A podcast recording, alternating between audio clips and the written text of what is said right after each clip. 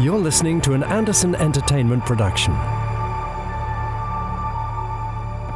This episode, We're trying out some Italian onions in Fab Facts. Mmm. We're getting an unwanted haircut in the randomizer. and get ready for the voice of Tin-Tin, Anna Leong Brophy. Oh, that's all coming up in Pod 258.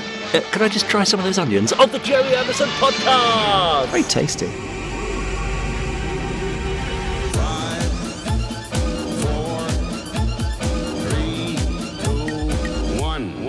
Let's get started.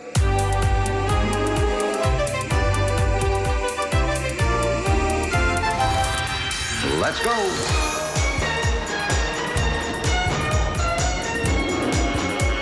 Spectrum is green. The Gerry Anderson Podcast with Jamie Anderson and Richard James.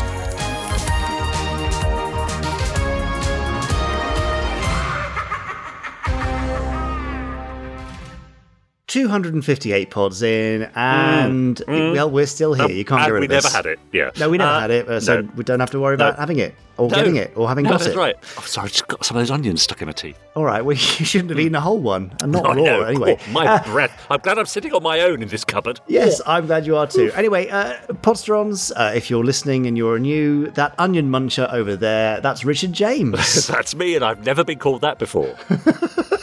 and uh, I, I, mean, I, I'm not going to give Yes. myself a name here, but uh, I'm Jamie Anderson, son of the late great Gerry Anderson, and the reason that we do this podcast. Uh, sorry, Yep. he's the reason we do the Yes. podcast. I'm not the reason. I mean, Nothing I kind of am you. in some way, but anyway. And also joining us later on is Chris Dale, the randomizer. Uh, he does a segment which I'm not going to tell you about, like I normally What? do. Because Really? we're going to leave that until the end of the stuff where we say what's coming up. Oh, so if you're listening for the first time, that's a bit of a mystery for you, then, isn't it? Well, it, not really. I mean, I suppose, yeah, the randomizer. Why is Yeah. it called that? Because he's so random. Well, kind of. Well, might But be right. Hmm. stand by to find out more. Uh, no, we're, we're bringing you all the usual stuff this week. Yes. Go on, say it. Do you, do you want me to do it myself? No, just the word gubbins. That's just. Oh, I- sorry. yeah, come, all the usual stuff. The usual gubbins That's this it. week. Uh, and as usual, my dear co host, Richard James, uh, now known forevermore as the Onion As Muncher, the onion muncher, yes. is going to very briefly uh, walk you through this in the style of a tour guide Oh, on a bus on. What? driving through a small village with lots of lovely stuff. when did this start again? I don't know, just get on with it. Um, welcome, ladies and gentlemen. Uh, we trust you enjoyed today's tour. Out of the right hand window, you'll see Fab Facts, uh, where Jamie will flick through a book of random facts, and I will shout Fab, and we will then hear said Fab. Uh, sorry, would you mind? Could you just sit down at the back there, please? We are about to go round a very steep uh, corner. Sorry, That's it, sorry. thank you. Uh, now, over to your left there, you'll see the Gerry Anderson Newsy News News News, uh, because there's always something happening in the Gerry Anderson universe. Uh, yeah, yes, no, you can leave a tip at the end, sir. That's fine. Uh, now, if you just look out the back window, we're just leaving the first part of the interview. Uh, that's with the uh, the voice of Tin-Tin herself, uh, and that's Anna Leong Brophy, who'll be appearing a little bit later on. And we'll be stopping for tea and coffee while we enjoy that interview. Uh, and then, of course, we'll be getting back on board the bus roughly 20 minutes later for the randomizer. how's, how's that? I mean, you really committed to that character, I thought. Always. That's my job. That's what I do. Yeah, yeah, it's amazing. We're so lucky to have uh, Oh, an you? actor of your caliber uh, on this here podcast. No, that's Yeah. great. And also, of course, all along the way, we'll be interrupted pleasantly by Oh, yes. messages By from passengers. the Podsterons. That's right. Also On known as our- our on journey. passengers. Yes. Yeah, that's that's all very interesting and weird, isn't it? Yeah, it's nice. Good. Well, well done. Um, Thanks. Beautifully done. Beautifully delivered. Very convincing. I could almost feel the movement of the bus uh, and the scent of the coach lavatory as somebody opened and closed the doors. But So- to me, it was very old school as well. I could I could almost smell the cigarette smoke. yeah, there was a 70s vibe to it. Strange, wasn't it? Yeah. Know, it's very fitting for this podcast. Uh, should we stop jabbering on and Yes, get please. into the meat and potatoes of this thing? Oh God, yes. Okay, first course Fab Facts. Hmm. Now, time for this week's Fab Facts. Yes, indeed. Fab Facts is here once again.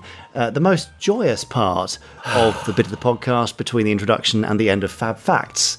Uh, each Okay, week. I've got a book of Fab Facts. I flick through it. Richard shouts Fab at a random point, and then I read you the Fab Fact from the page where we have stopped randomly because of Richard's cry. Or be- That's right, yes. one All might say. Yeah. yes, it's all because of you and your moaning. So, are you ready with the fab fact? Uh, sorry, I'm, I'm ready with the fab facts. Are you ready with the fab? Born ready. Good. Get it right. The dog's getting very cross with me. She's just a little bark. Okay, here we go with the flicking. Fab. When, when was I supposed to stop within that? I stopped Well, in the on the- middle. on the F, I Hang on, suppose. it's a bit weird though. Why? I don't know if you can hear Betty growling there. She's very that. exciting. Um, well, in my book of fab facts, uh, the flipping was slightly obstructed Right. by an inserted piece of paper. Well, that will never do. I know, but on it is a hand scrawled fab fact. Oh, So, that's odd. and It never happened also, before. Hmm. there's a note on the back of it, PTO, it says. On the back, it says cassette tape attached. Cassette tape. Goodness me. Okay. Go on, Right. Oh, this is a, this is going to be a good one. All right. So, for today's Fab Facts, Yes. we have received an email from Right. Tim Hannigan. Okay. Now, this is a follow up to a few weeks ago when we were discussing the two part versions of Thunderbirds that played in various regions around the UK and internationally. Remember? Oh, yes, I do remember that. yeah. Okay, so that has led to some correspondence, and that is what has been handwritten he- here for me, which is this week's Fab Fact. So Tim Hannigan said, Hi. Uh, I've been chasing down a crazy 25 minute version of Series 2 of Space 1999 that I saw in Italy in the 1990s Okay. terrible condition celluloid, heavily edited, and very odd replacement music. It was rotated on early stream platform subscription channel that was available in Italy and later allegedly on the Rai Nostalgia channel. Uh, I thought I imagined it, seems not. Sadly, all home video releases around that time uh, were of the double episode splices as released in the UK by Channel 5 Video, but with Italian dubbing and therefore new music. No sign of these crazy, crazy edits for sale at any stage, as far as I know. Anyway, just wanted to share. Fairly sure these versions of the shows would be the very worst examples ever deployed. Well, Tim, you've really sold them there. Yeah, great. Uh, so, yes, Space 1999 second season was also broadcast in Italy in a two part format. Well, well. And the very odd replacement of music Tim refers to was the replacement of the show's end title theme with a brand new song, Oh? SOS Spazio 1999. Get away. And I'm reliably informed by this note here that it is on the attached tape. Play So it, play it, play it, let play it, me play just- it, play it, play it. get my tape out yeah. and let's uh, just pop it out and pop it into the player Okay. and let's get it playing.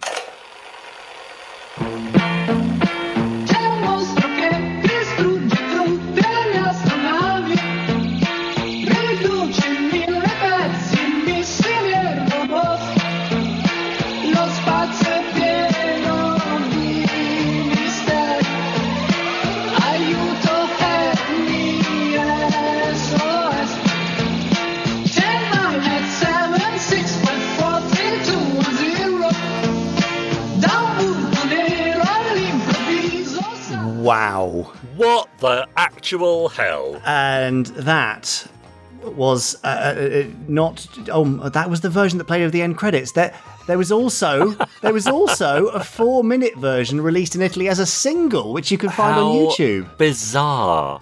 Now, our Italian is not great. I mean, is yours? I, I think we can pretty much understand 10987654321, which is in there, but Yeah. we are also reliably informed that one of the lines in the song translates as Stop that rocket, Mr. Koenig. That's sort of sweet, isn't it? Ah, I mean, that, that's the title of a film in itself. Stop that rocket, Mr. Koenig. Yes, Yes. this is a sort of carry on I love that. 1999, isn't it? Absolutely, yeah. Now, that song that you've just heard was the work of Mr. Oliver Onions. Oh, right. Now, Oliver Onions isn't a person, uh, it's actually two people. Uh, the brothers Guido and Maurizio De Angelis.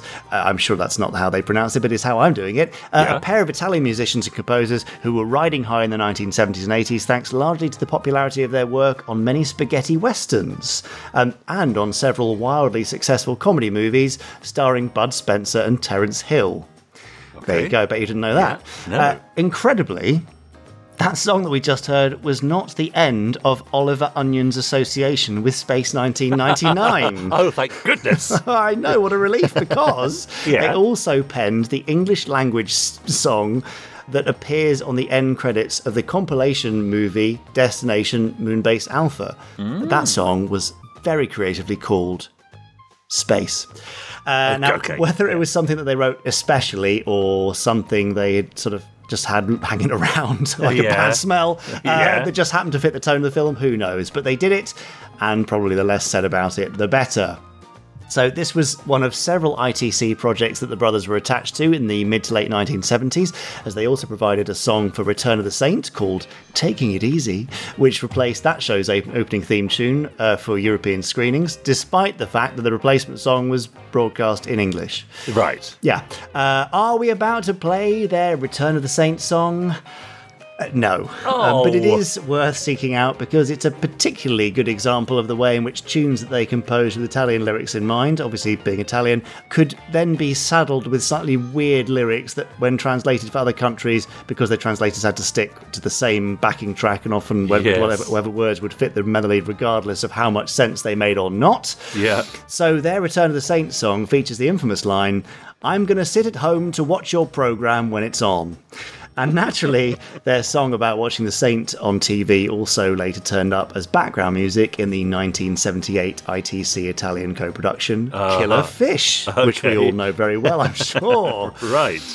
Other projects that the Oliver Onions touch uh, included such infamous Italian rip-offs of American movies as Alien 2 on Earth, The Last Shark, and Yor, the Hunter from the Future. Um, now, if we've sounded a bit down on Oliver Onions throughout this Fab Fact, um, then we don't really mean to be. So please, you know, accept Sure, my ap- no. apologies. It's just that their work on Space 1999 is so 70s and really does not fit the tone of the show Really at incongruous, all. yeah. Uh, and perhaps a lot of it just doesn't translate all that well for non-Italians. However, the work of Oliver Onions remains very popular. Much of it was very good, and there's a lot of it out there. And you can go and uh, find it uh, in, on YouTube or wherever on your own time, because we haven't got time on this fan fact or this No, podcast. fair enough. And really, how could we possibly not appreciate Guido and Maurizio for composing two of the catchiest cartoon themes of the 1980s? The songs for Dogtanian and the Three Musketeers. Get away. And Around the World with Willy Fogg. Really? Wow, there you go.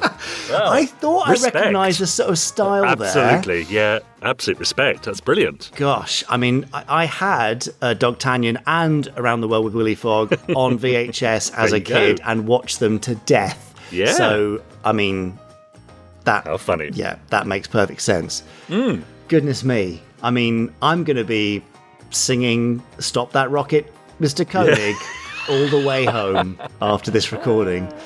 All for one and one for all. Muskehounds are always ready. That well remembered. That's Dogtanian, wasn't it? Yes, it is. Yeah, you see? Goodness me. Well, clever Oliver Onions. Yeah, he Uh, really knew his onions, didn't he? They, they they knew their Oh, onions. they- they- it's, they it's a band. It's a band. But yeah. Gosh, I wonder what they would have done for Space Precinct. We can only dream and possibly never find out. Hmm, I'd like to know. Yes. Uh, so, uh, I mean, this kind of fits in with all those strange kind of Sybil Danning intros for Space 1999 and all the Oh, Yeah. odd compilations of the odd music that gets put in Yeah. places. and uh, do we know what Gerry felt about all this, or di- didn't he really care? Probably he was wasn't getting even it out aware. there. He wasn't, even aware, of it. No, because Mm, ITC will have handled it and it will have gone. Yeah. off. I mean, occasionally stuff would come back for approval, but Yeah. pretty rarely. No. So he, may not have even known. Yeah. Um, so there you go. How funny. Uh, Podstrons, are there any other instances of bizarre music, strange remixes, rehashings that you can think of? Don't mention Turbocharged Thunderbirds, we're not going there. Mm-hmm. But any others, we'd love to hear from you, podcast at gerryanderson.com. But for now, I think I need a little break. I think you do. I'm a bit parched, so I'm going to have a little Bet. drinky. Uh, and that brings us to the end of this week's Onions Onion fact. Had to be an onion fact, really didn't it? There was didn't it? nothing Yeah. else. Now you mentioned our podstrons there. I they did. are the listeners of this very podcast. If you're listening now, like it or not, you're a podstron. It's true. Uh, and if you want, you can get in touch with us at uh, podcast at gerryanderson.com and let us know what you think about anything Gerry Anderson related. For example, Simpsons Clips 24 got in touch this week to say, Hello, Richard and Jamie. Hello. Uh, now, my email this week is about something a little bit different to what I usually talk about.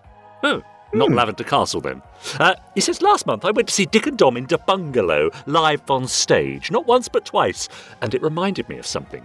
During the show's intro, when it was originally on CBBC, there would be a recurring gag where the Bungalow's lift doors would open and Dick and Dom would be dressed as somebody else each week, like boxing nuns and other silly stuff. It was sort of like their version of the Simpsons couch gag. Anyway, in one edition, the lift doors open to reveal Dick and Dom as two Super Marionation esque puppets, complete with the Thunderbirds march playing in the background. So, what I want to know is did Gerry approve of this? And do the said puppets still exist? I, I, I, I feel like I'm in the Twilight Zone, as I'm Oh. sure I feel familiar with this ah, somehow. Right? As in, did we did we read it last week? I don't think we did, Oh. did we? Well, then in that case, I'm just having a very strange um, Deja vu. deja vu moment.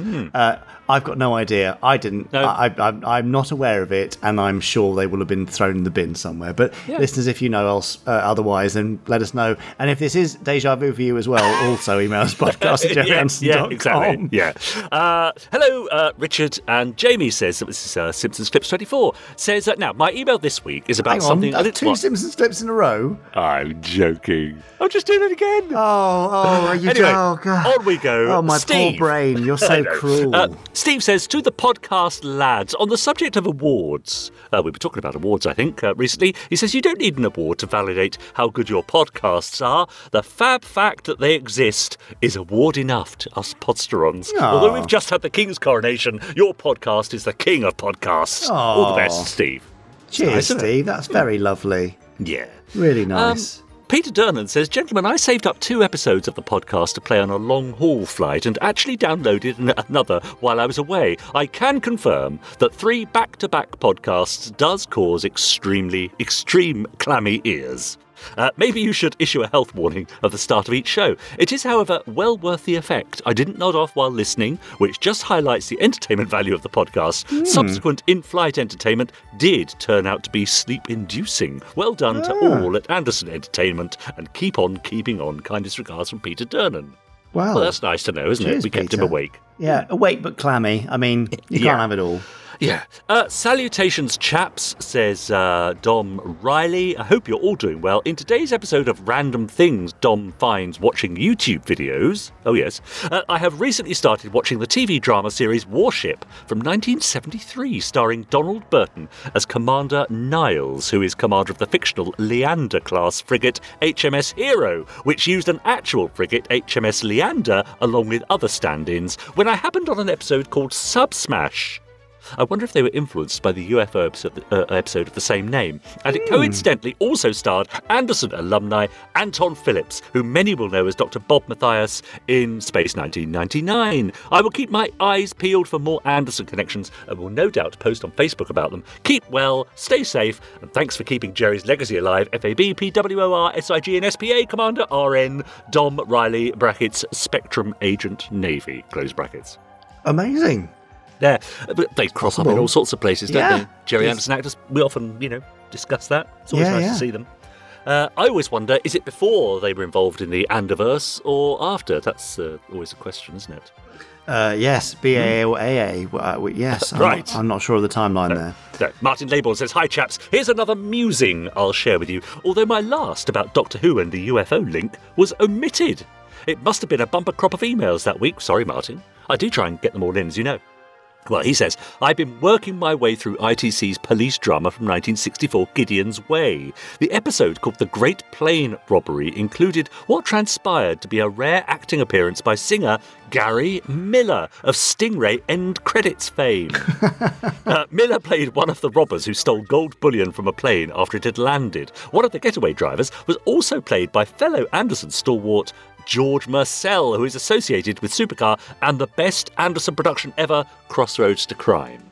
Miller's other acting Yes. role, yes, was in an episode of The Saint, and sadly he died just before the production of the episode had finished. He was only 44.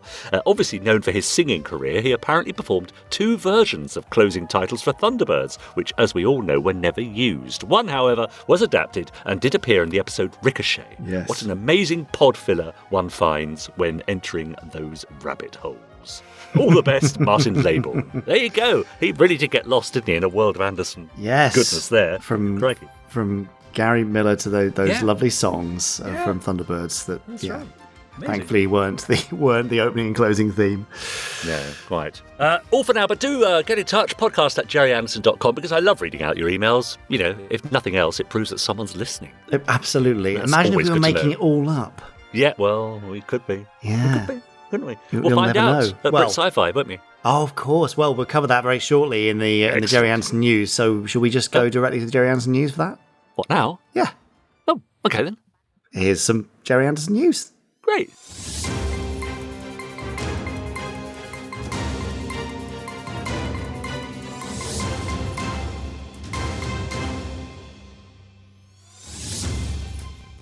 Yes, indeed. It's everyone's favourite newsy part, the Gerry Anderson Newsy newsy news, news, news. Yes, where we bring you some some Gerry Anderson News. news, from News from the yeah from the news.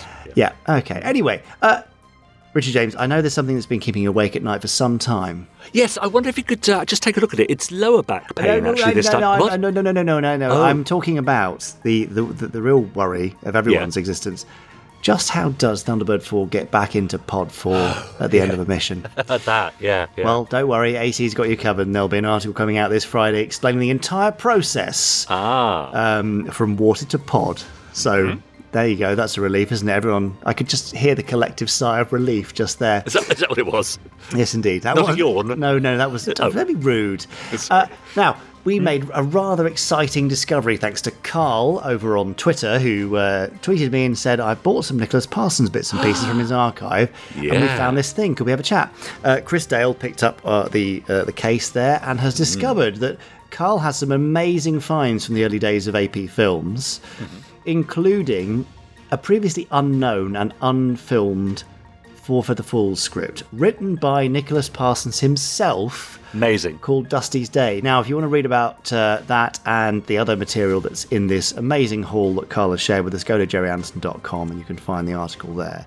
Rather special, and as far as we know, the oldest surviving Anderson script of any sort, Oh, and really? certainly the oldest surviving unfilmed script. Amazing. So it's pretty cool, rather lovely find. Yeah. Um, and uh, yeah, just a lovely thing. Uh, It's amazing that these things turn up, isn't it? Ah, After incredible. all these years. Absolutely, yeah.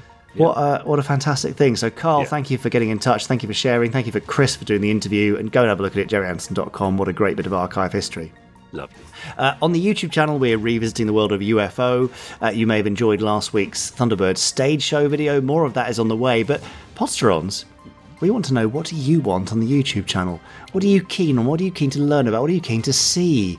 Uh, I mean, we've got archive interviews with David Lane and Ken Turner and Gabrielle Drake. Do you want those? Do you want behind the scenes things? Do you want more Fab stage show? Do you want the full Fab stage show? Do you want the Gerry Anson lecture tour? What Wow. what do you want on YouTube? Your wish could be our command, but you have to email us podcast and let us know your heart's desire. Great. Now, as we mentioned in previous weeks, we are moving from warehouse to warehouse, and I suspect when we do, and we do our stock take, some little things might crop up that we thought were sold out and suddenly appear on a shelf. so yeah. keep an eye out on the Gerry Anderson newsletter uh, and across our social media for any warehouse finds that happen in the next couple of weeks. On the 1st of June, I'm going to the Cartoon Museum with the rather lovely Lee Sullivan. Oh, yeah, that's nice. Yeah, not for a jolly, but we're doing an evening thing where he and I sit down and have a fireside chat about the worlds of TV21 and Gerry Anderson shows in the world of comics. We'll be reflecting on people like Ron Embleton and Mike Noble, right through to more recent stuff like Space Precinct comics, uh, talking about the process of creating these things, how they expand the worlds uh, of what we see on TV um, and why they endure, why people love them so much. Uh, so you can get your tickets from the Cartoon Museum website. We'd love to see you there on the 1st of June. And another event a couple of weeks from then, which we now have been able to mention, even though we weren't previously able to mention it because of delays in its announcement. We're going to Brit Sci Fi. Hooray! 17th and 18th of June at the National Space Centre in Leicester. We're Yep. doing a live podcast and a Fab Live. Live podcast Saturday, Fab Live Sunday. And there's some exclusive, rather exciting stuff happening on the podcast Oh, you said we couldn't mention it. No, we're not mentioning what it is, Oh, and just oh, saying there are things happening. Oh, Uh, yeah. It's a rather special thing. If you can be there, Podstron, I think you'll enjoy it. It'll be really nice to get all the Podstrons together, of course. Mm-hmm. We'll really enjoy that, just just for the sake of having lovely people in the same room. Uh, but there will also be something of a world premiere, I think, of, great, of something yes. a bit fun, a bit silly, and you can be sure that Chris's live randomizer will be one to remember as well. Always, always. Uh, just to clear up a little bit of confusion, your ticket, I think it's £17.50 to get you in for the day to the National Space Museum in Leicester, and that entitles you to go and see one event within that price on that day. Is So that right? So that one event could well be the podcast or Fab Live, and anything after that you, I think, have to pay for. again. Yeah. Okay, right. Well, I wasn't aware of that, There so that's go. that's good to know. Thank you. Yep, yep. Uh, but we'd love to see there, Podstrons. If you can make it, that'd be great. Uh, you can book tickets from the National Space Centre website. I think it's spacecentre.co.uk. Mm, something like that, yeah. Uh, just search National Space Centre or search Brit Sci-Fi. You'll find it, and hopefully we'll see you there. Uh, we'll, also be joined by some of the team, including uh, well, Chris Thompson's going to be there. All good. I'm pretty sure Andrew Clemens is going to be there. Chris Oh, Dale great. will certainly be there, Brilliant. and probably some others too. Uh, maybe Yeah. Ben, maybe Ross. Who knows? Yeah, Uh, we'd yeah. love to see you there, and uh, and uh, you know, just catch up with some Podstrons. Really, Oh, won't that be nice? it'll be lovely. What a nice thing to do, and to be back doing some more Yep. live events. Because the live podcast last year uh, Oh. in Birmingham was great fun, wasn't it? So I, I look was. forward to the next one here. There we go. That's quite a lot of stuff. Oh, yeah, I should Coco. I don't want to overdo it, so I'm going to leave it there, and Mm-hmm. that means that's the end of this week's Gerry Anderson news. That was the news. Quite a lot of news. Very There's always good. quite a lot of news every week. We know that. I know we can't stop it, can we? I wonder if people actively look forward to the Gerry Anderson news in They- the podcast. Probably just wait for it to come and go. To be honest, You reckon? What, I the podcast? pretty fair, uh, isn't it? Yeah, now, over on Facebook, Podstrons have been heavily involved in the official podcast listeners Facebook group. Uh, the Podstrons, that's uh, facebook.com forward slash groups forward slash Podstrons. Answer a couple of questions. We'll let you in, and you could join in the fun as well. Tom Hodden, I don't know if you've seen these, Jamie, but he's been uh, having lots of fun by uploading pictures from Gerry Anderson shows, but as interpreted by AI. So giving this Oh, the, the AI a prompt and seeing what it comes up with. Some of them are quite effective. Uh, he's done uh, uh, Space 1999 Breakaway, I saw, which was actually quite amazing.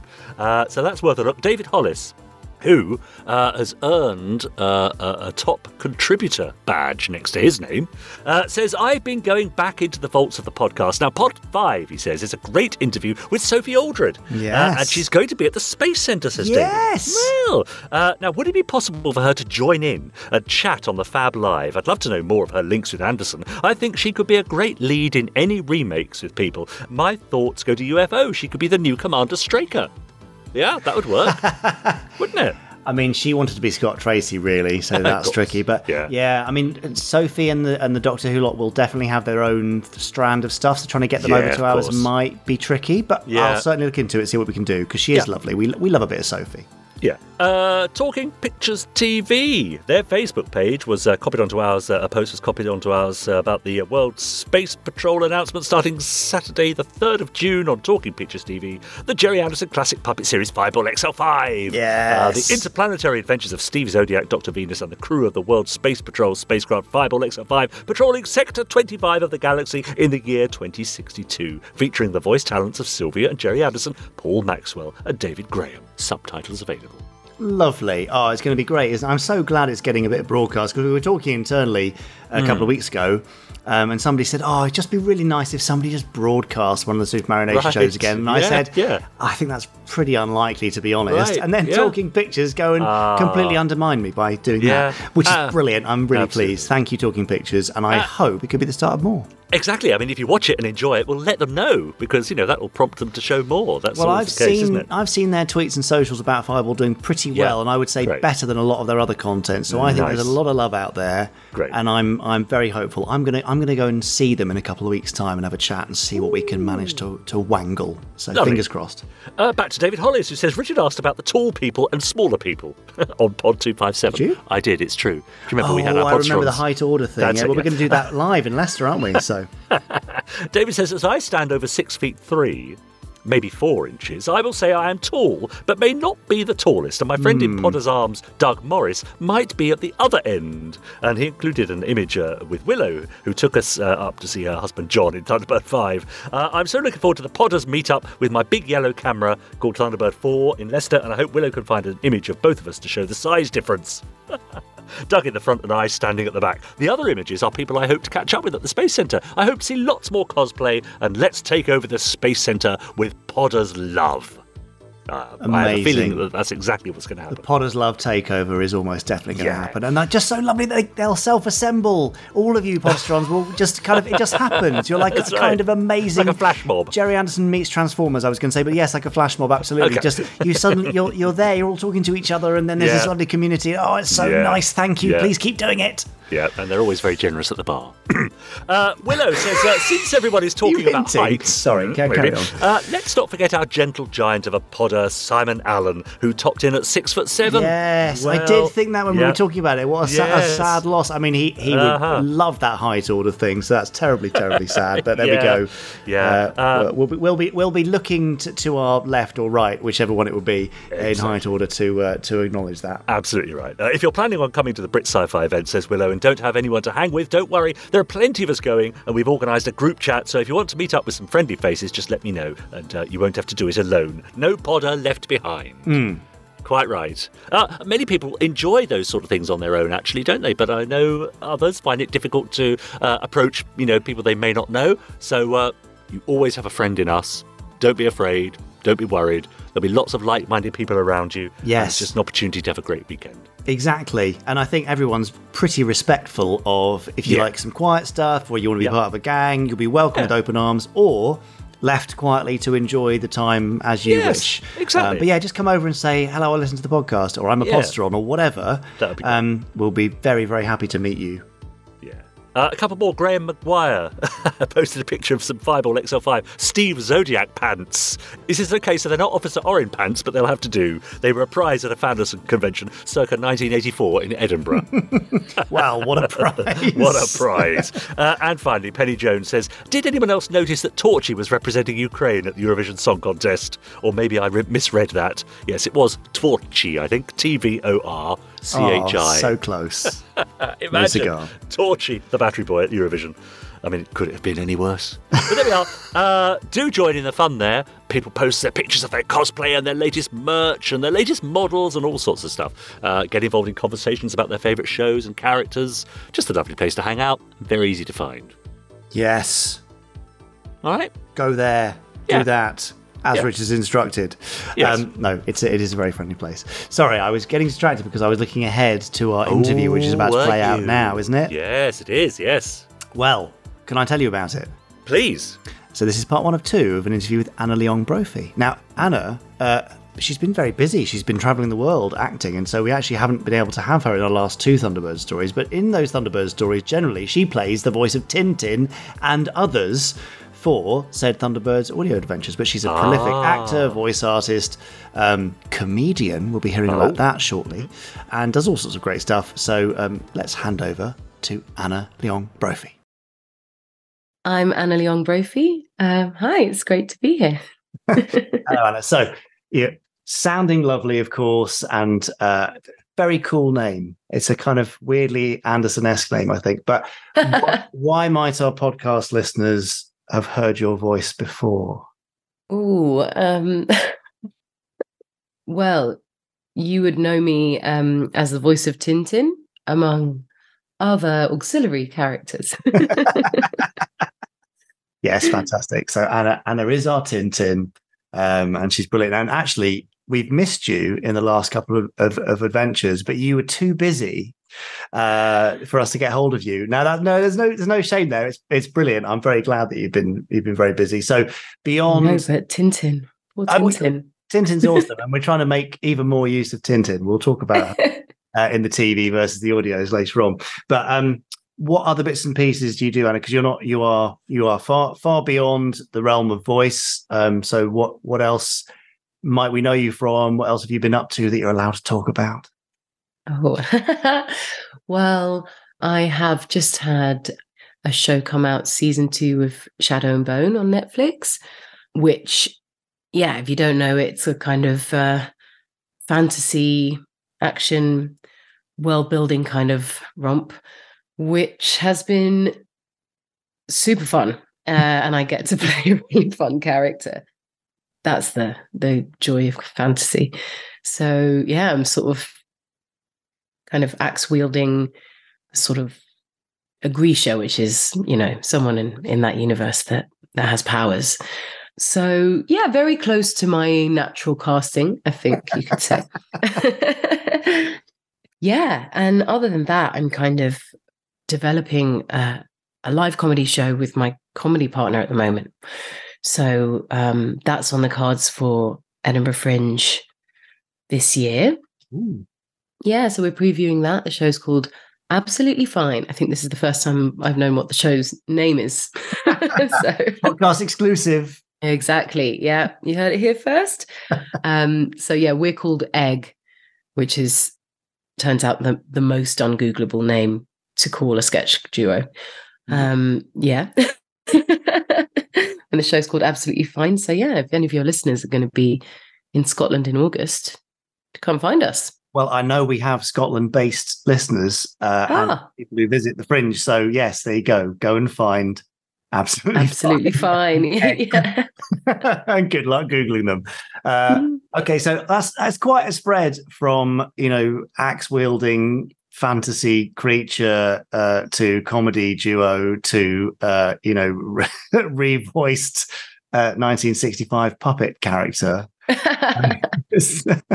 what what area of this are you most comfortable with? Does sort of do you have the most fun with? That's a good question. I I think I'm very lucky in that, you know, it was quite tricky when I first started out in the industry for actors like me, you know, mixed race, non-white. Where do you put her? You know, there wasn't as much um, work, but it did. The silver lining of that for me is that I I diversified into lots of different areas that I now really love. So I also write. I've got the comedy. You know, obviously, revoicing 1960s puppets is the the main niche. Um, Correct answer.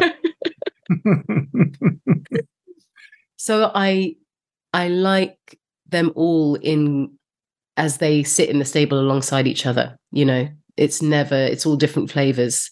I like a little bit of a Neapolitan ice cream kind of a vibe okay. when it okay. comes to my work.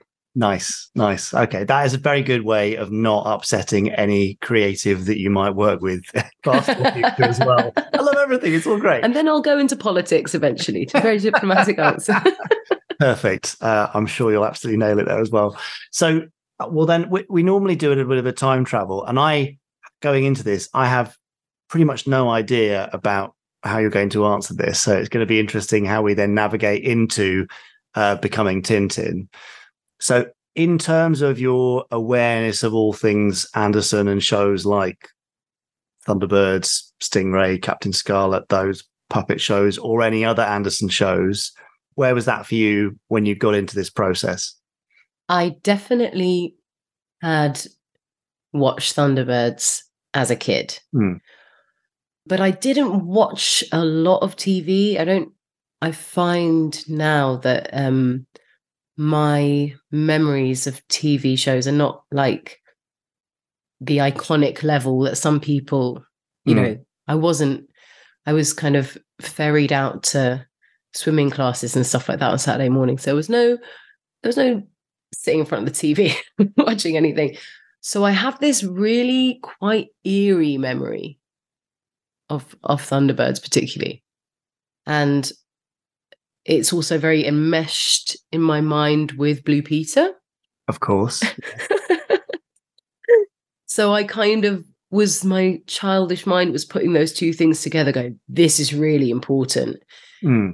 you know, because I mean, if they're talking about on Blue Peter, serious stuff. It must be. Um, it must be serious.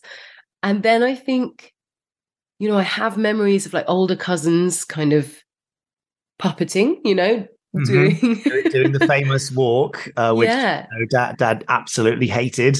Uh, but, but everybody does it. So, you know, Hey, that's it. forgiven. once a work of art goes into the world, it's very difficult. Exactly. so I have it's it feels very like bedded into the sort of cultural bedrock of my childhood without being able to say, "Oh yeah, yeah, you remember this uh, storyline, or do you remember this happened?" But I remember thinking, I remember thinking I'd like a chauffeur. That's something I remember. you so okay. So really, you wanted to be Lady Penelope if possible, but you know, Tin-Tin's not far off there. yeah, yeah. Okay, Yeah. so kind of a, a broad cultural awareness and the memory of it being something that that happened. I'm guessing. Well, this must have been the early '90s that you were watching. Is that right? Mm, mhm, yeah. Okay, so you're part part of that generation, very similar to Joe Jameson, actually, who plays Alan and Gordon opposite your Tin-Tin. In fact, your your potential love interest, uh, I should Mm. uh, lovely Joe, who we had on a little a few weeks ago. In fact, um, so Oh. it's really interesting to, to get this sort of the contrast stuff. So those initial discussions, I guess, which you had with was it Sam? Did Sam Clemens bring you on board as Tin-Tin? Yes. Yeah. Okay, yeah. so and what's he and I worked together a long time ago. So it was it was serendipity. Yeah. Um, I think when the words uh, "Oh, we're looking for a Malaysian actress" came up. like, hang on, hang on. Yeah, I know that- someone. that old phrase. Um, well, I mean, that brings us on to something which I think is quite important and quite interesting, which is in a lot of the Anderson shows, there was a lot of pushing for diversity in terms of gender and race and stuff back in the 60s when it wasn't really as much of a, an issue and there was you know there were some really great examples i think an all female and very varied in terms of uh, of, of ethnicity uh, group of the the angels in captain scarlet and then you've got Lady Penelope being the kind of heroic, uh, you know, secret agent uh, in Thunderbirds. But then we've got Tin-Tin, and Tin-Tin is an interesting one because actually in the TV series she does some bits and pieces, and she's kind of touted as maybe a, with a sort of sciency background, Mhm. but through a through a 2023 lens, her role there is may- maybe a little bit problematic. So I'm really interested in how that conversation with you and Sam went, and and you know how we're addressing the balance and not just making Tin-Tin the kind of Malaysian also ran, which is you know not what she should be, particularly not now. Yeah, well, um, we did have, you know, Sam approached me very sensitively, Mm. and obviously as a friend as well. And I think the, uh, and straight away was opening this discussion, Yeah. and I think that is part of, that's a big part of what made me feel comfortable with the project. Mm. because there was no attempt to kind of um, be coy about it or be um, revisionist or anything or like overprotective over kind of the memory of this show that you know. And as soon as you can have a frank conversation then you're on level footing. It's when you feel like oh if i were to voice something here this is going to put backs up or this is going to make people feel defensive or threatened Yeah. um, but it really wasn't like that. So straight away he was like, let's talk about it. What do you think? You'd know better than me. And here's what we're thinking going forward. And obviously, like I say, with my memories of the show, I can't say like, oh yeah, I know exactly every single episode that Tin-Tin's in, everything she does. Yeah. Even if the show was being made 10 years ago, Mm. inevitably there would be cultural issues and issues that we now in 2023 would be like, ooh, don't like that, you know? Yeah, yeah. And we see that all the time. Yeah. So I think it's really important not to go, mm, this might not have been the perfect job we did 40, 50 years ago. Uh, and and mm, that makes me feel awkward. So we'll just completely get rid of that. Just completely get rid of it. Therefore, denying a work to actors of minority Yeah. and which is important because you know money is important you know where the money goes is important Yes. Yes. Absolutely. and it also means that you're denying an opportunity for a new audience to be in, you know introduced to something and to change the the shape of it and kind of you know, learn something and approach things more sensitively. Hmm. It's not without its complications, but I think it's important to try, you know? Oh yeah, and I, there's something actually I, I really like about this particular element, the kind of the the joint effort of saying here is a here is a show that people really really love and a set of characters that were created in a different time that people are very attached to, and then here we are, you know, nearly 60 years later, in fact, looking at it through a different lens.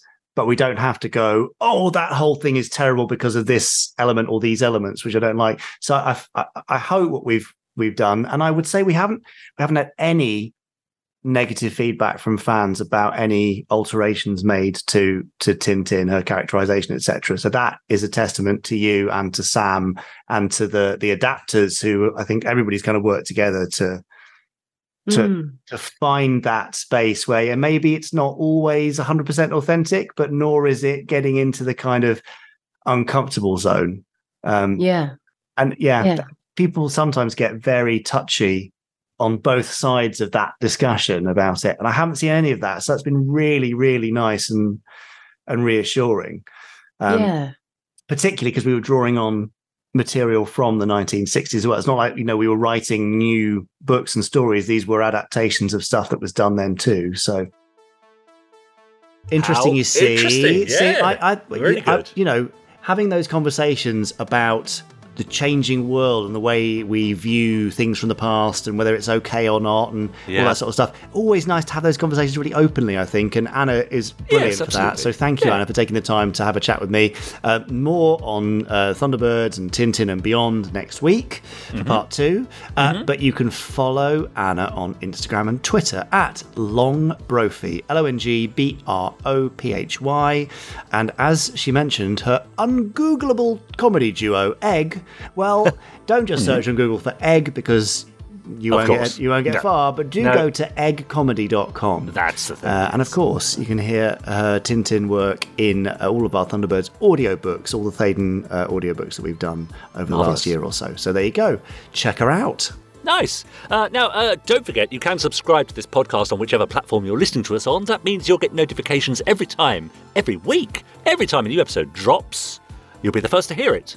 Uh, you could also leave us a nice rating. That's a review and a rating. Five stars, if you could possibly uh, You've find got a it in bit your Jeff heart Goldblum there. to give us that. Why have you gone Jeff Goldblum? It's just another one of my strings to my bow. Is it? Um, yeah.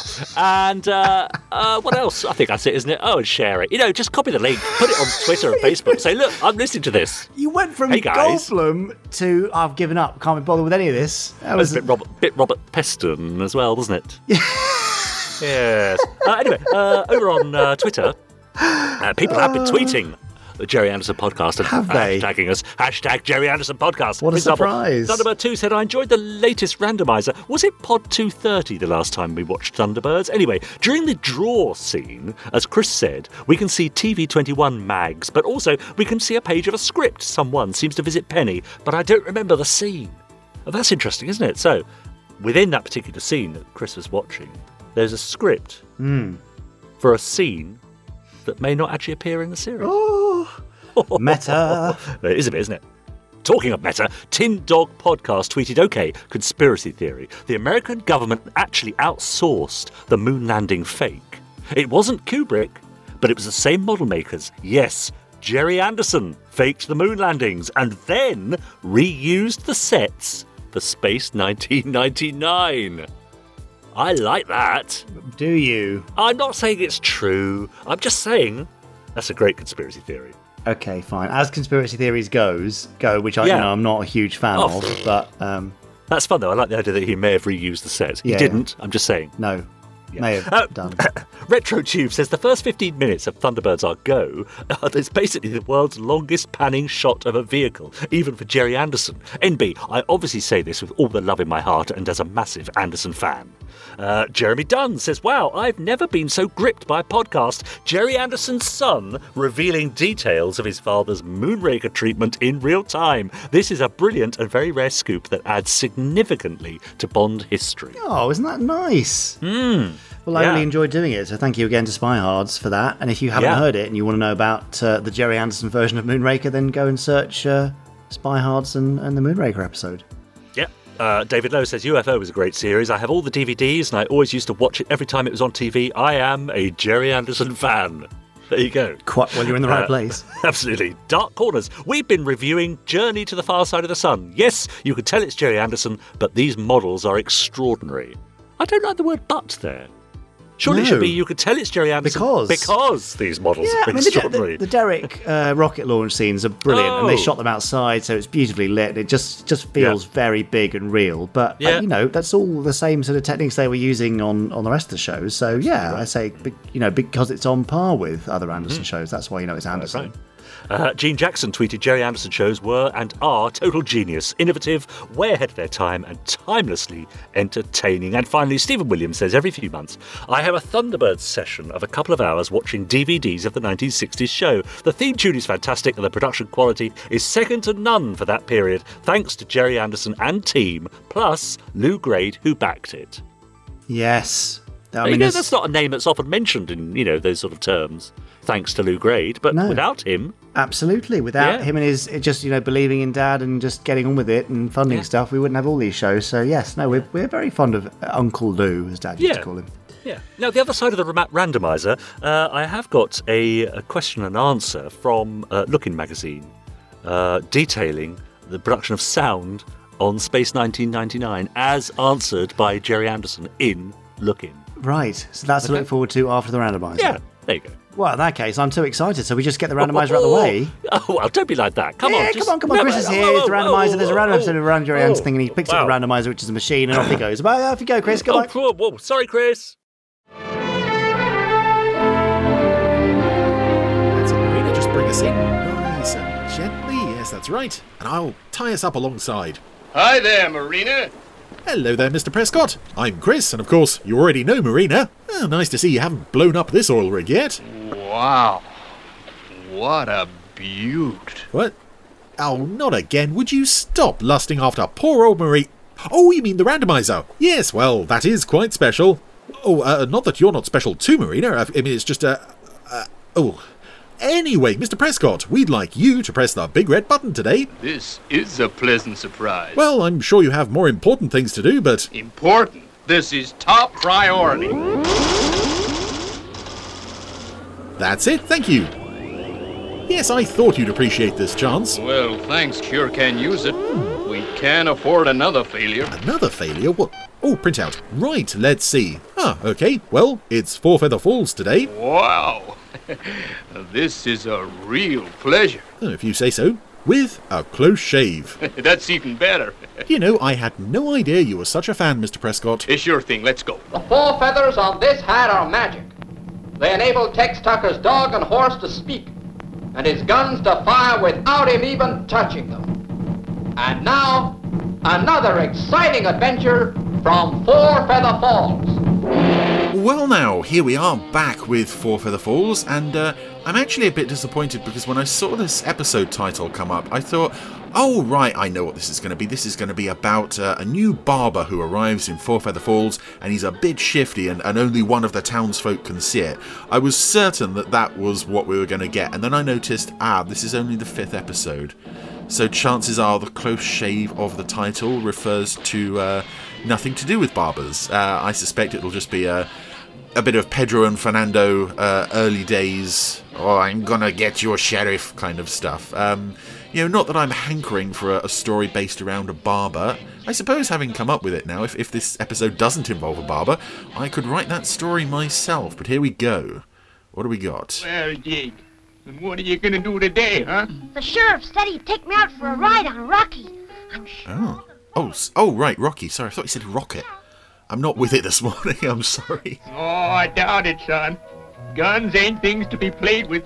Well, anyway, Gramps, Especially not magic guns. I expect the sheriff will be waiting for me. Okay. Oh, yeah. I expect the whole world revolves around me. The sheriff tells you. Howdy, folks. Hi. I guess you're all waiting for me to tell you a story about Four Feather Falls. Well, I ain't gonna. Now, let me see. Yes, this was something that happened a lot in the early days. Twink would directly address the camera and tell us what was what and uh, recall an old story. Down here in the past, but... And that was something that was phased out I mean, fairly early on, I think. Yes, I must be getting old. Oh. Oh, so he can't remember a story to tell us. Here comes trouble. It's a very derpy horse, being ridden by a very fat Pedro. Well, dang, huh? Yeah, it sure was till you arrived. Oh. What are you doing in town, Pedro? You know the sheriff don't like you hanging around.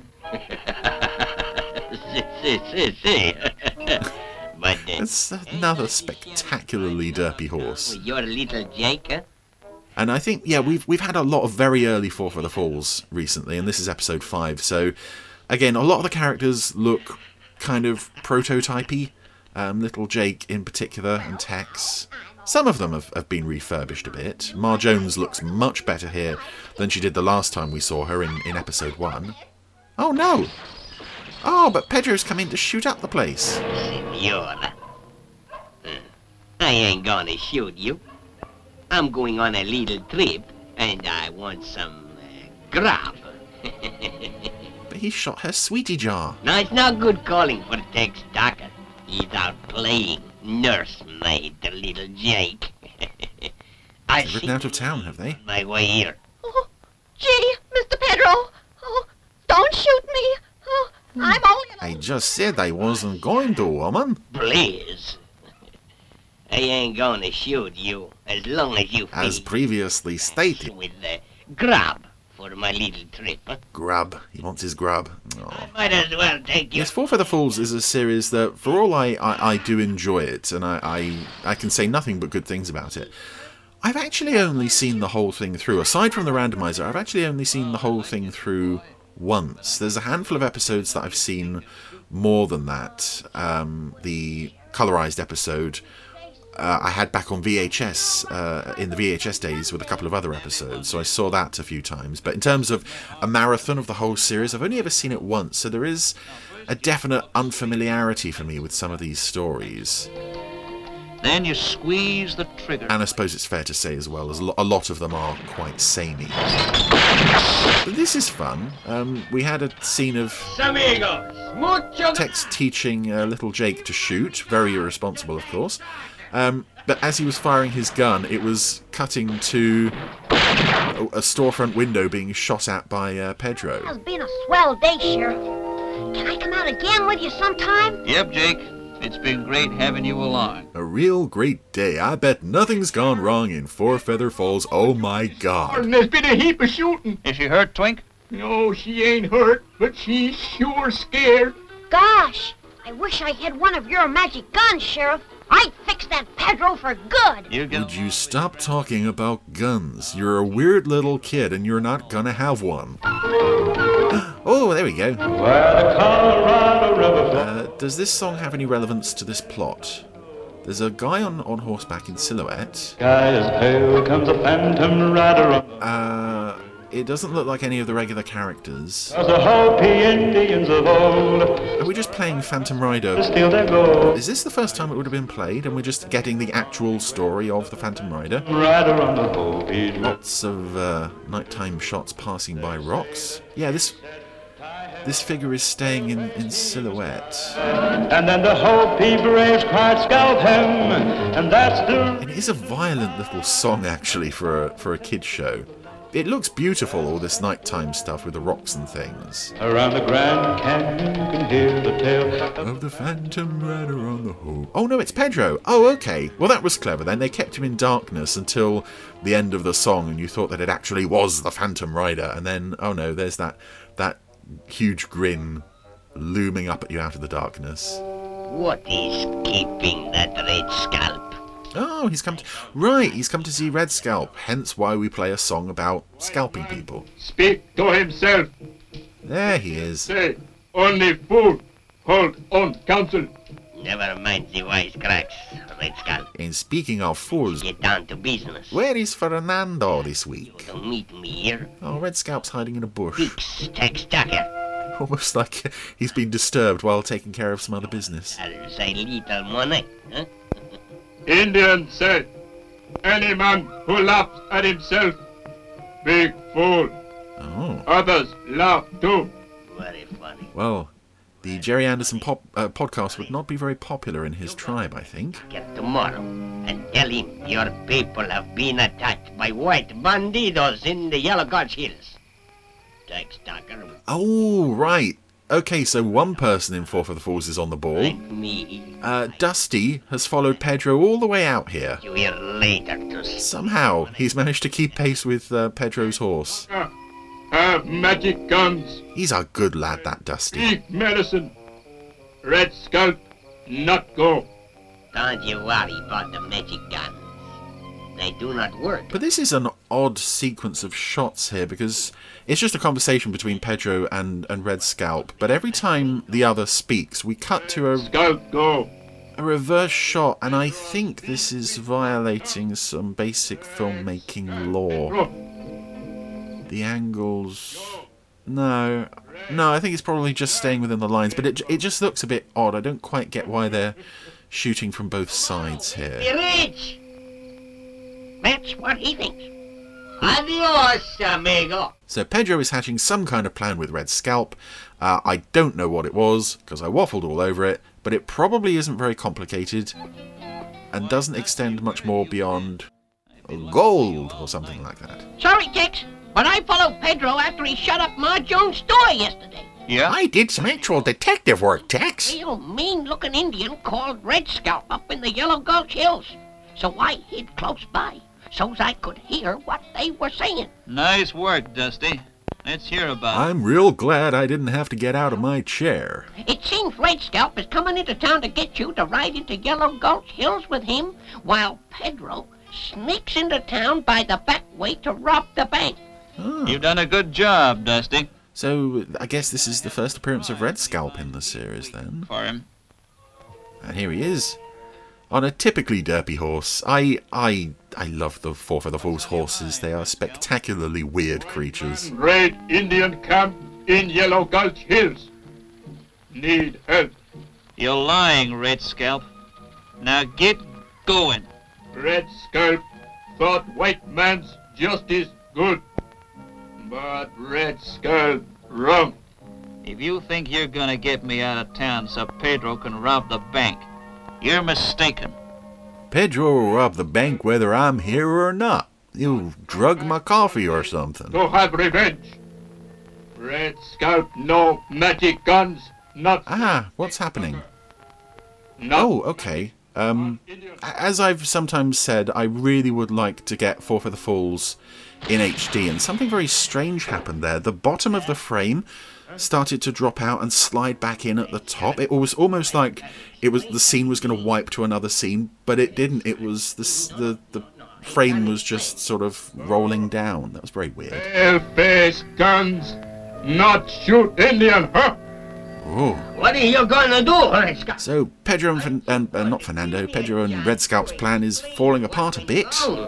Indian scalp pale-face who speak with forked tongue. Oh, that's Pedro. No, I'll give you anything. Sheriff! Oh, don't let him hurt Pedro. Help me! Give him your hat. Pedro, I'd like to help you. But magic guns don't work on Indians. Say, Tex, you're not gonna let Red Scalp do this, are you? It's okay, Dusty. I don't think Pedro will come to any real harm. Oh, I was mistaken. There goes his scalp. Got an idea, he's just gonna teach him a lesson. Oh, he shaved him. Oh dear. Put on your hat, Pedro. He he looks like Telly Savalas now. Oh, not again. okay, so we did get a Barbary type subplot. He had the shave. Okay, right. I'll, I'm I'm happy with that then. Uh, this is um Pedro's hat that's being shot up the the street now. Faster, Pedro. I still stay my idea of a a naughty barber character would, would serve for an episode. Um, yeah, there goes Pedro being shot out of town by Tex. I reckon that's about the funniest thing I've seen around here for a long time. Until next week, where the same thing will probably happen again. This is early Four Feather Falls, and uh, we don't have many variety of stories yet. Happen from one minute to the next. Wow. Better look in again next time. Okay. Because there's always something going on in Four Feather Falls. Even if it is just me sitting in my rocking chair on my porch. Well, that was a close shave, and it wasn't quite the story that I was hoping for, but that was still thoroughly enjoyable stuff, as, as Four Feather Falls uh, often is. You know, uh, again, very early days. The town still looks very small, actually, that street set doesn't have have have the, the distance that it would in, in later episodes. But it's always fun to spend time with these characters, um, particularly Pedro. He's he's always great fun, and I love I love it when Dusty does something heroic off his, off his own uh, initiative. Not so keen on. Uh, on Red Scalp as a villain, I've got to say, I, I much prefer Big Ben. I, I, I can't wait to see uh, him finally turn up in the series when we get to his introductory episode. We've seen him plenty of times, of course, but um, yeah. So on the whole, um, that was thoroughly fine and decent as as any episode of Four Feather Falls we've seen so far. So yeah, good stuff. What more can I say? Oh, good old uh, two gun Tex of Texas. How appropriate after Yeah. the news of the discovery of an old script. Absolutely, isn't it Oh, funny? lovely. I, bet, I mean, that's always going to happen because it's the Gerry Anderson podcast. We talk Sure. about Gerry Anderson stuff, and so Sure. it's bound to have some kind of Yeah. connection with. Yeah. Anyway, fantastic. Thank you, Chris. He'll be back next Thanks, week with Chris. another randomizer. Now, what? Now, come on. Let's let's have this uh, Oh, Look-in yeah. thing because No, you were talking about that. right, I'm excited right, yes. about it. Yes, so just before the randomizer, I was talking specifically about a tweet from Martin Marshall, Yes. who disclosed more secrets from Gerry Anderson in his Look-in magazine column. Yes. Uh, now, now this, uh, actually, I don't know the year, 70, 78, 78, 77, something like that. 78 probably, yeah, I guess so. Anyway, this is from the Worlds of Gerry Anderson column Mm. in Look-in magazine. And now a sound question from Clifford Morgan of Gwent, South Wales, who writes How do you make the sound effects on Space 1999? To which Jerry answered, This is a very difficult question to answer. Oh, full It's stop. like- Thank you for writing in. Goodbye. It's like asking someone how to cook because there are so many different ways to do it. We have two categories of sound. The first are what we call existing sounds, everyday sounds, such as aircraft jet engines, all yeah. kinds of motors and so on, and we store these sounds in our library and doctor them, speed them up, slow them down, cut their high and low frequencies, etc., before the use on the program. Our second category is sounds created by ourselves, mainly by the use of a synthesizer. Mm. These are, of course, electronic sounds, and finally, to arrive at the desired effect, we blend both the doctored sounds and the electronic sounds. And that's Gerry's answer. Ah. Yeah, Isn't that nice? I think that might become a regular column if I'm allowed to use someone oh, else's please column. do it. I mean, he Quite wrote it so that we could know. So yeah, do it's it. nice, isn't it? Hmm, let's see what I can find. A new podcast feature. Who would have thunk it? Only 250 odd in, I yes. mean, you know, but having tried Fanderson, I mean, hey, it's hey, hey, hey! I mean, I'm looking forward to doing that at the live podcast. we're not doing that at the live. Oh. Well, maybe, maybe we are. Maybe we are. Don't tell anyone. Um, yeah. Well, fascinating. I'm very pleased to have heard that. Uh, do you you have go. anything else from the Podstrons, or would you like to wrap this thing up? Let's wrap it all up. Okay, well, to wrap things up, let me uh, pull out the ribbon and bow of revatings. Oh, yes. Uh, just tie that up there and say if you would like to leave us a revating, we'd be very grateful because it would really, you know, uh, make us very happy, basically. It would, yeah. Doesn't take much, does it? No, We're very it's easily pleased, it's really. a few seconds. Yeah. And as we've discovered in the past, such a tiny percentage of you listening have done it. To those that have done it, we're very grateful. And to those that haven't, no judgment. You know, No, we're just well, not much. We'll just be slightly passive aggressive about it. It's fine. Don't worry. You Yeah, know, no, you're busy. Yeah. You know, you've only got Too time to listen to a 90 minute podcast. Yeah. Can't possibly spend 30 seconds doing a review. It's All right. fine. Jamie, I'm Jamie. sorry, sorry. I went over the top there. It is actually fine. Sorry, of course it's fine. I'm only joking, uh, sort of. Anyway, let's go before I get myself any more trouble. We'll be back All for right, pod 259 next week. Okay, yeah. we'll do it then. Ah, I look forward to reading your revatings. Bye. Bye.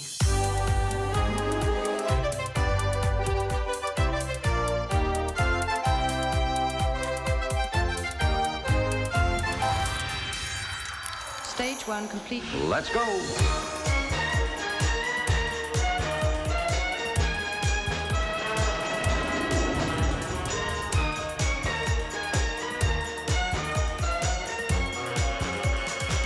drum is green.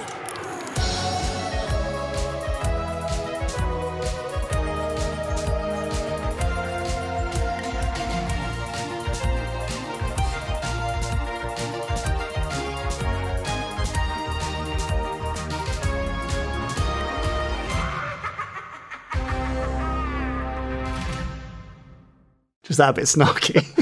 A bit snarky.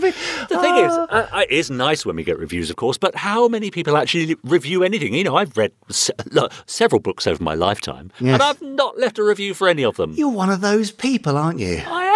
It's just odd, though, isn't it? And yet, as a writer, of course, Yes. I, I'm always please, please give me reviews. You're begging people. Absolutely. I mean, it's borderline pathetic. So, Oh. and not, I'm really joking. Wow. Sorry. What's wrong I- with you? I think I've had too much caffeine and it's making that'll me a little bit snarky. So I'll have to watch that for the live podcast. Now, for the live one, is there anything in particular that might be a bit interesting or quirky that you might like to do? Uh, well, we started last time, didn't we, with a quick quiz? So Did maybe we? I'll do. A, uh, yeah, I did a, a quiz about the podcast as a warm up before we started recording, just to get the audience, you know, involved and shouting things out. So maybe we'll start with a quiz again. Okay. Yeah, I mean, how long have we got? As long as we need. It's an hour. It's it's Oh. it's, it's it's got to be a bit short. Oh, all right, okay. So we can't fit in all the usual gubbins. We can only sort No. of fit in the gub. yeah, all right. Okay, So- fine. Yeah, yeah. Well, we'll see Okay. Well, perhaps we should have a meeting about it beforehand. In the bar. Oh, that's what I was going to say. Great minds. Okay, and hopefully there might be some very generous podstrons around who love to. know. You, never know. Yeah, yeah. Yeah. Anyway, okay. Shall we uh, uh, have a bit more of ol- ol- Oliver Onions to, to get us Oh, yes, in the mood? please. I'd love that. Yeah. Okay, uh, then let's do that. Here we go. Oliver Onions. Oh.